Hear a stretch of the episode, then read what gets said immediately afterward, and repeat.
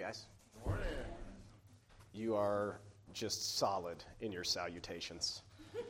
Hope you're doing great. Uh, if you're a guest with us, my name is Brandon. Welcome. We are in week two of a look at the book of Esther.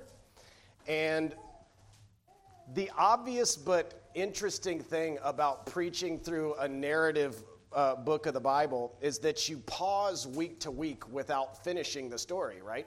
Like we left last week, the story wasn't done.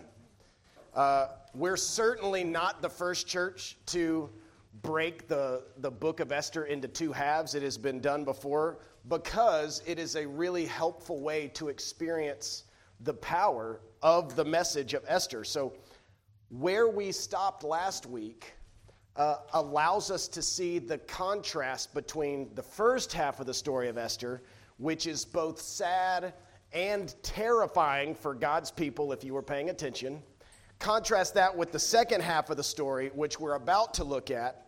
But I want to get us thinking in that direction first uh, by talking about a different story altogether the story of one Frodo Baggins and his friends, Sam, Merry, and Pippin. They've been charged, some of you might have heard the story. They've been charged with protecting the world by carrying the One Ring.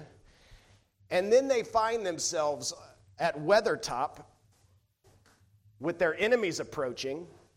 And we read this. I'm going to read you a paragraph. Over the lip of the little dale on the side away from the hill, they felt rather than saw a shadow rise, one shadow or more than one. They strained their eyes, and the shadows seemed to grow, kids. Soon there could be no doubt three or four tall black figures were standing there on the slope, looking down on them.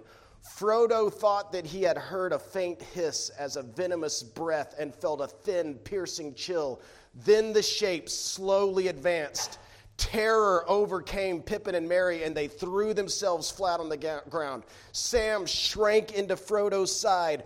Frodo was hardly less terrified than his companions. He was quaking as if it was bitter cold. And then these tiny hobbits are attacked.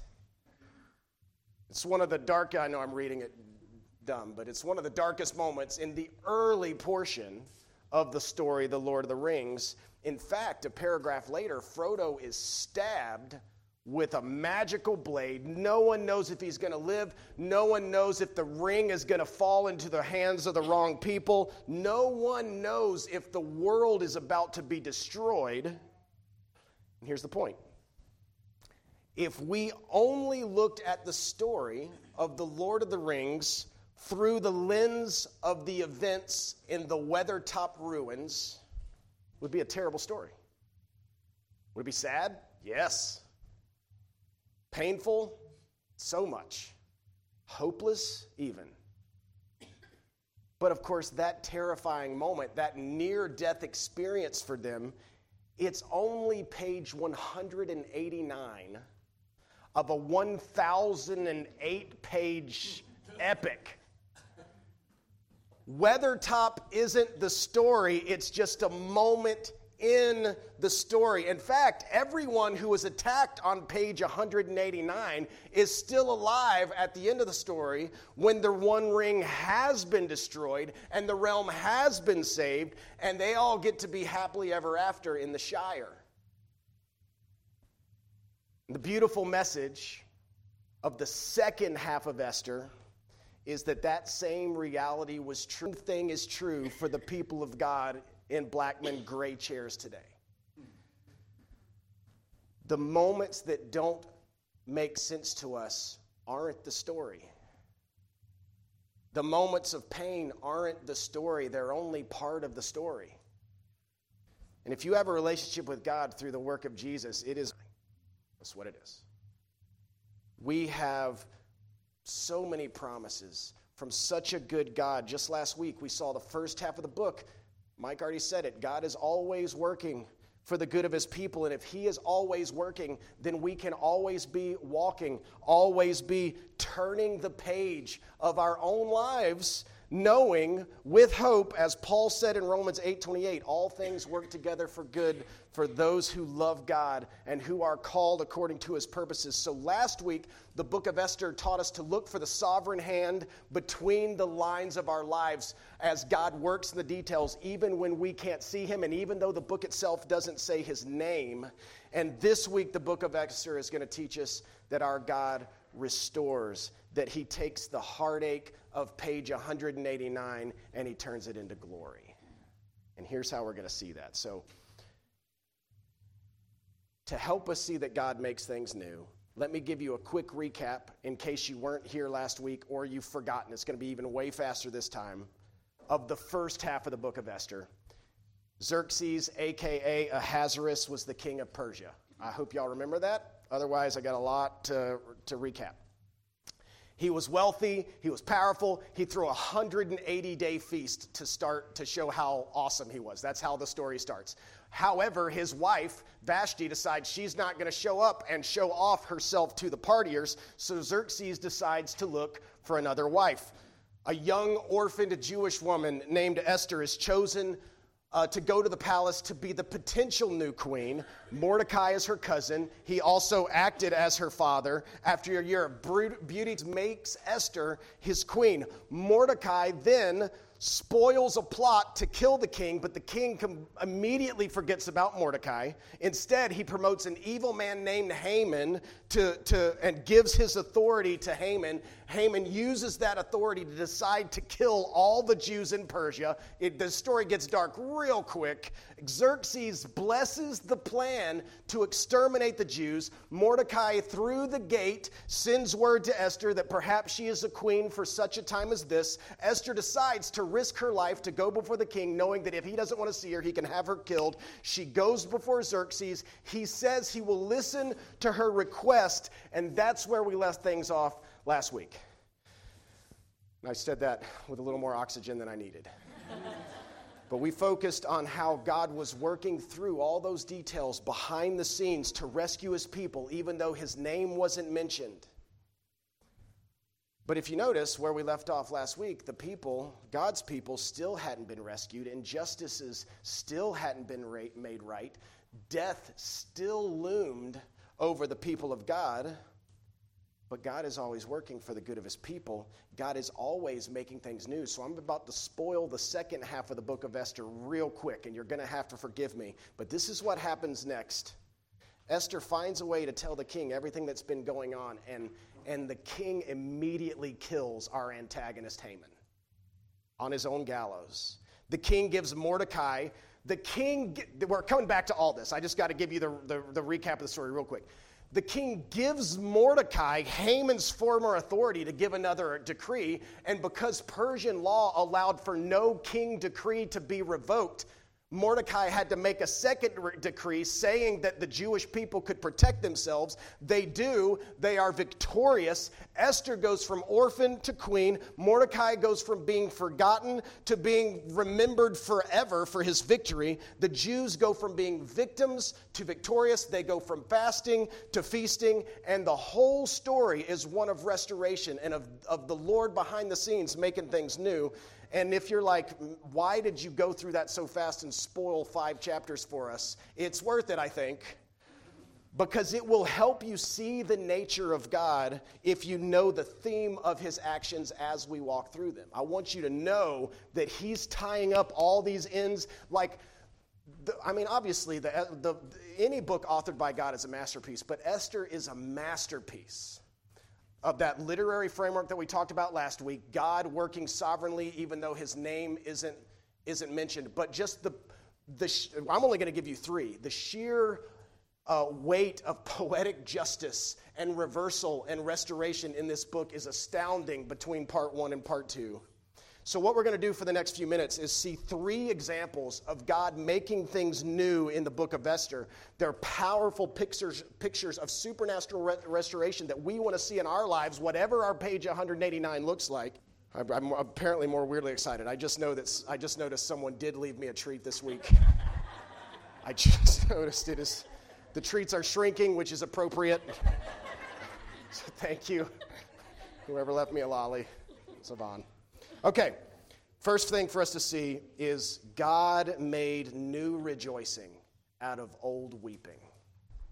New rejoicing from old weeping. And I'm going to ask you to flip around a lot because basically you're going to have to go back and forth between the halves to see these things. But in the story of Esther, God's people had major reasons to cry.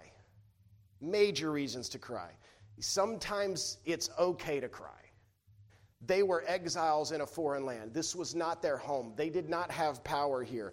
A decree, and even if none of that was true, a decree had been given that they would all be murdered because of their Jewish heritage.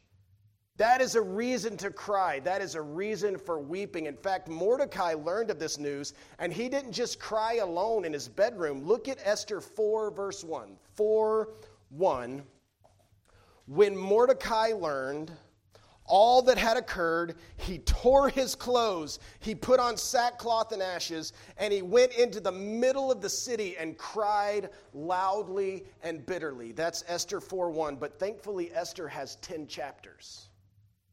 Because God restores Mordecai and his people, he turns that weeping into rejoicing. And the end of the story, the Jewish people are no longer mourning Mordecai is no longer wearing sackcloth and ashes. Instead, look what he is wearing. This is in chapter 8, verses 15. So I'm just going to keep showing you the contrasts. And if you don't think it's cool, forgive me. That's what's going to happen for the next 15 minutes. Mordecai, this is verse 15 of chapter 8. So he's, he's the first half, sackcloth and ashes, crying in the middle of the city. The second half of the story, Mordecai went from the king's presence clothed in royal blue and white with a great gold crown and a purple robe of fine linen. The city of Susa shouted and rejoiced, and the Jews celebrated with gladness, joy, and honor. That's the heart of God. God makes new rejoicing out of old mourning. They were going to be mass murdered, but then they were rescued, and it was so amazing. And they threw a feast. Flip over to chapter 9, verse 22.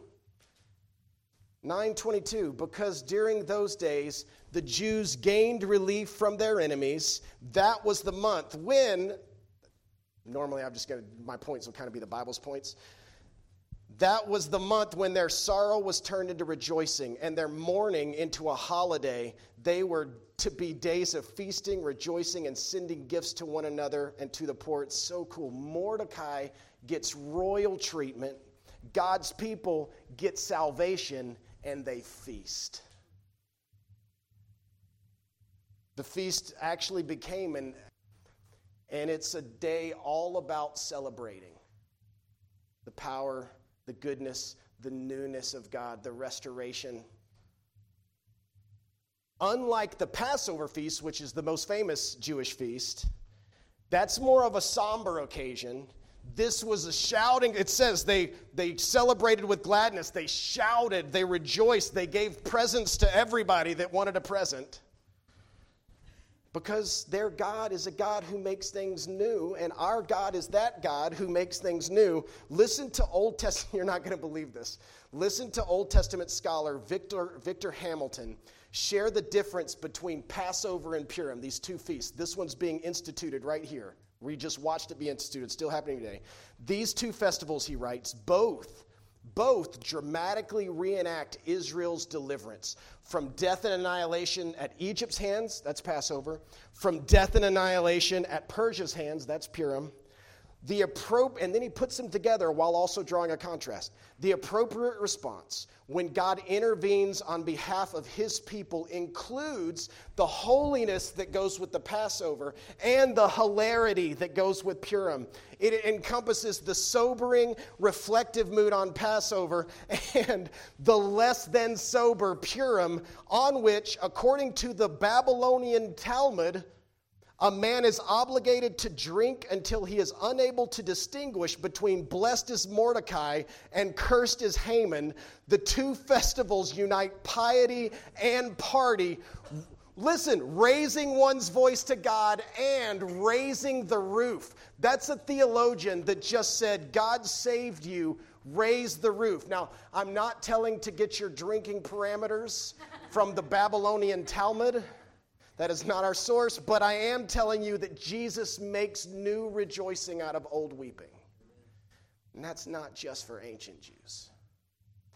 If you belong to Jesus, He has given you everlasting life. You have been rescued from eternal death to eternal life. You were under a death sentence, and now you have a forever life sentence. You have the promise of heavenly glory. You were lost, and now you're adopted, right?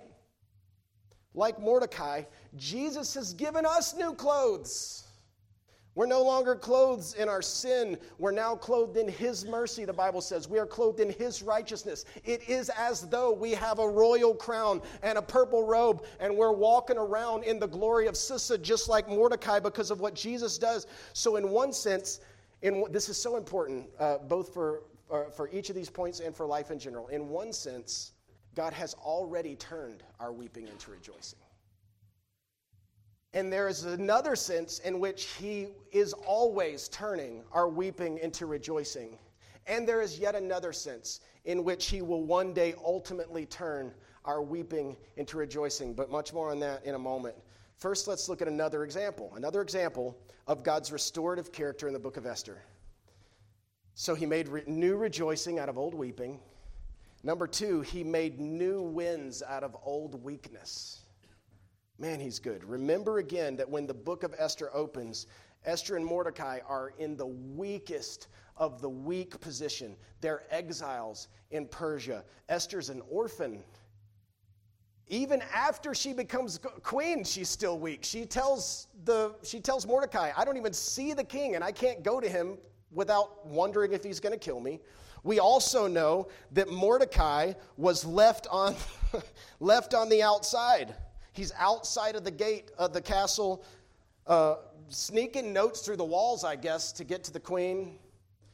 Listen, all the while they're at uh, the mercy of a murderous proclamation against them. I mean, God's people in this story have less leverage than you think you have. No power, no hope on their own. But all of that, all of that changes because God works good for his people. He is the God of restoration. Let it into your heart that he is the God who makes things new. After Haman's full plot is discovered and King Xerxes is furious, he, he sentences Haman to death and he gives all of Haman's property and authority to Esther and Mordecai. Flip to Esther 8 1. All the good stuff's in the second half. 8 1, read with me. That same day, King Ahasuerus, or Xerxes, awarded Queen Esther the estate of Haman, the enemy of the Jews. Just throwing that in there. Mordecai entered the king's presence because Esther had revealed her relationship to Mordecai. The king removed his signet ring that he had recovered from Haman, gave it to Mordecai, and Esther put him in charge of Haman's estate. So much victoriousness, is that a word? Springing out of just a few verses. So, in eight chapters, Esther has gone from an orphan to the queen with the entire estate of Haman. And Haman was the second most powerful man in, at that point, the world's richest nation. That guy was super loaded, I'm certain of it. And Esther, why did Esther get it? Because the king, here you go, because the king gave it to her. Powerless here. Mordecai, an immigrant, an outsider, outside the gate. He's brought into the palace and he's given a signet ring of the king, which means he has the authority to make decrees. The king just gives Mordecai his authority. You were going to die, and you got an inheritance instead. That's the gospel. You were an alien and a stranger. I was an alien and a stranger, and Jesus says, Here's my signet ring instead. Of course, was not only Esther and Mordecai, but all the Jews living in Persia who saw this victory spring out of weakness in spite of themselves. Mordecai used his newfound authority to decree that they could fight back. Read Esther 9 1. Now we're 9 1 with me. 9 1. This is crazy. The king's command and law went into effect on the 13th day of the 12th month, the month of Adar. Love this. On the day when the Jews' enemies had hoped to overpower them, just the opposite happened. The Jews overpowered those who hated them. Just the opposite happened because God restores his people. And that same, listen, that same type, type of victory has happened to you if you are in Christ. Just the opposite happened. And it will happen to an even greater degree in the, in the future. But already, you have been invited from outside the gate into the presence of the king, right? Already, you are no longer outside the gate. Already, you have an eternal inheritance. We didn't earn it. The king just gives it. The king just gives it. Already, we have more than a signet ring. It was yesterday morning. I was reminded that one of the uh, ways that the New Testament talks about the Holy Spirit is as a signet ring, as a mark of God's authority. It's in Ephesians, I think it's twice in Ephesians. In Christ, we have spiritual authority, which we talked a lot about in Acts. We have it right now with the Spirit inside of us, just like the Persian Jews in Jesus. You have been set free, empowered, given an inheritance, given a future. The Bible says we are co heirs with Jesus, awaiting an everlasting kingdom because that's how God works. He's the God of restoration, He's the God who makes things new. He makes new winds out of old weakness. Now, here, let me give you a third way to look at it. I'm going to break the stage first. Um, but hopefully, you're getting the theme. Number three, he made new celebrations out of old secrets. Because remember, in the first half of Esther, Mordecai tells Esther to hide her identity. We read that last week. We can reread it again in Esther 2.10. 2.10. Esther did not reveal her ethnicity or her family background because Mordecai had ordered her not to make them known. Why would they hide this identity? Why would they hide the fact that they were Jewish? Some scholars actually think it's because they weren't very devout Jews. Man, I hope that's why, because that would sure encourage my heart you know, gifted to dwell, but they stay in a pagan land instead. Maybe that's why they hid. Maybe it's because they didn't, they were scared of people like Haman and the persecution that they thought might come, even they didn't know it would come. But they kept their identity a secret in, in stark contrast to some of the others that we see living in exile in the Bible. Think Daniel. My goodness, that guy didn't keep it a secret. Shadrach, Meshach, and Abednego, throw me into the fire first, right? Esther and Mordecai were like admittedly secret, secretive about belonging to God. But God brings restoration anyway. Doesn't He do it anyway? God used the circumstances that He was overseeing in the background to pull His people into the foreground. So I, Esther identifies as a daughter of God, as the people of God, when, he when she goes before the king. Her boldness through the series of events results in the decree that the Jewish people can defend themselves. And notice what happens when the edict goes out. This is Esther 8:17. 8:17. This is hilarious.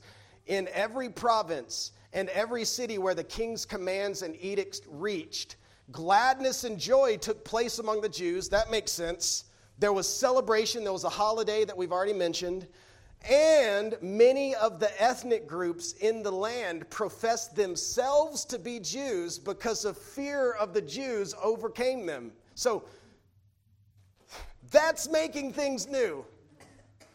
Not only do Esther and Mordecai come out of hiding, listen, we're God's people, He is protecting us, but then other ethnic groups who are not even Jewish claim to be Jewish too. That's bandwagon Jews. And that very verse says again that there was a celebration, a holiday, that feast of Purim, the feast of rejoicing. Former exiles, former hiders, hiding out into the public partying because of the mercy of God. That's what God does, church. He restores, He reverses, He makes things new. But Perhaps you hear, like, that's a lot of hope. That's three different ways of saying the same hope. From a story designed to give us hope. But maybe you can't quite reconcile that right now with what's on page 189 of your life. You know, like maybe you're in the weathertop ruins right now. Or you can remember when you were and you still don't understand it. Maybe you feel like your enemy is approaching you right now. Or, or you remember when you were and, and you still don't see the restoration, right? Like it's possible to wonder how God can possibly be a God of restoration, which He says He is and shows He is based on the story that you're living. Like I look at my page 189 and believe that. I want to give us two ways to think about our lives in light of the character of God that we see in Esther. Two ways to think about your story when your story doesn't seem like it's being restored.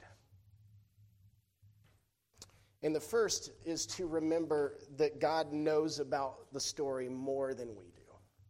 God knows more about the story than God knew everything about Esther's story from beginning to end. He's piecing it together She's freaking out. God knows, every, He wrote the story. God knows everything about your story. On page 189 of The Lord of the Rings, Frodo's terrified, but do you know who wasn't? J.R.R. Tolkien. it's the author.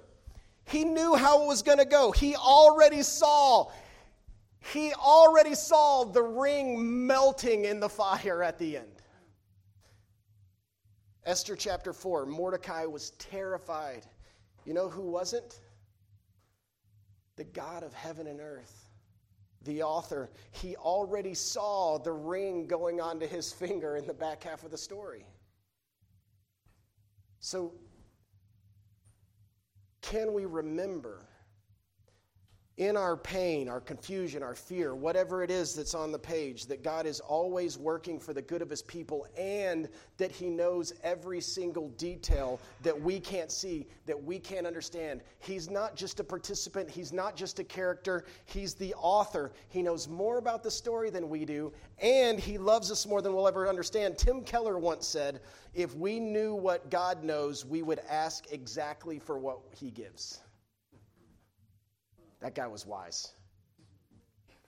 If we knew what God knows, we would ask for the same things He's going to do anyway because all things work together for good. Regardless of what page 189 feels like, trust that He will make things new. And secondly, remember that the story is longer than this life. Remember, as we said 20 minutes ago, as a Christian, in one sense, your weeping has been turned into rejoicing, and you know this. But in another sense, that ultimate rejoicing is still in front of you. We got to touch on this a little bit in Sunday school today. It's still ahead of us. That day is still coming. See, the story of Esther ends with rejoicing. The story of the whole Bible ends with ultimate rejoicing. The end of history is a story of ultimate rejoicing. When I was a very young preacher, I was 19 or 20 years old, I saw Francis Chan do what has become a pretty famous illustration called the dot versus the line. And he used it to show that I've got my daughter's uh, knit again now, so let me see if I, can. yes. Okay, can Dewey, can you go grab that? I, rec- I recruited some help. And Joy, you come grab this in. Dewey, you take the ball. There you go. Kind of unwind it that direction. There you go. Just go all the way to the wall, little love. And Joy, you're going to take this end and walk all the way to the wall. And I want you to come all the way up here. Scooch up just a little hair. There you go. No, that way. You got it. You got it, beauty. Keep walking that way. We did not practice. Good job, guys. So in in Francis Chan, in Francis Chan's illustration, he put one little dot on a line and said, Most people live for this moment, This, dot. this is your whole life, and this is, this is eternity. I want to take, take a little bit different approach to that uh, about the promise that God is making all things new for his people. Um, so this line represents eternity. Keep going that way a little bit more, beauty. Let's get a little more eternal. so you have to imagine that this line, that this, this, this knitting, that's great, beauty. You crushed it. Thank you, guys. So you have to imagine that it's infinity, like God has no beginning, no end. Last week we talked about the world does have a beginning, so it can't be infinitely backwards in time. God can be, and therefore the story of the world is. Infinite in this direction. More importantly for us right now, living on page 189, infinite in that direction. And so uh, I'm going to, oh, you got to be able to see the line. Oh my gosh. Keep it tight. Keep it tight, girls. Keep eternity tight. There you go. Okay. So, uh, so let me use an example similar to how we start. A different story, but another beautiful story with another momentary affliction in the story. So this, I was willing to do this for you guys. This is a single page. Oh, I have two copies, which is why. this is a single page of the Wingfeather saga. And a lot of you will have heard that story. I almost cry as soon as I say, somebody, if you have kids, if you haven't read it, make your parents buy you the Wingfeather Saga. You're welcome, parents. Don't tear a page out. That's right. Don't pay attention to what Brandon does. Uh, on this page, the Wingfeather children are about to be taken by the black carriage, if you remember that part of the story. And it's a doom sentence in this story. It's a dark moment. It says of Janner, the oldest Wingfeather child, deep down, Janner didn't have the slightest idea how they would get out of this mess. He feared they wouldn't. From what he'd heard, much bigger and braver people had been forced into the black carriage. Why wouldn't they? Those bigger and braver people were never seen again so why should they? And we are all Janner sometimes. How are we going to make it through? That what this makes no sense. This doesn't make sense. This feels awful. This page can be filled with so much pain. And I don't know you guys well enough to know what's on your page 189. This, could, this page could be full of your cancer diagnosis or the day that you had an unscheduled meeting with HR and found out you were getting fired, the day your mom died, the day, Lord forbid, your child died, could be on this page. This page might even, maybe, contain the death sentence for all of God's people living in ancient Persia. You're doing great, girls. And sometimes it's hard to believe that it's just one page, but it is. Look at this. It's one page. This is one page in an infinite story. It's more than that. It's one page. Hold on, I marked the spot. It goes right here. It's one page in one story. Keep it tight, girls. Pull against each other right now. Great job. It's one page. This is a four book set. It's one page, a part of a story, a part of a story, but ultimately, wherever you put it, it's an infinite story. And it's an infinitely good story. You girls can drop eternity now. Thank you. Go back to mommy. Y'all are amazing. An infinitely good story that an infinitely good God is still writing to which we know the ending.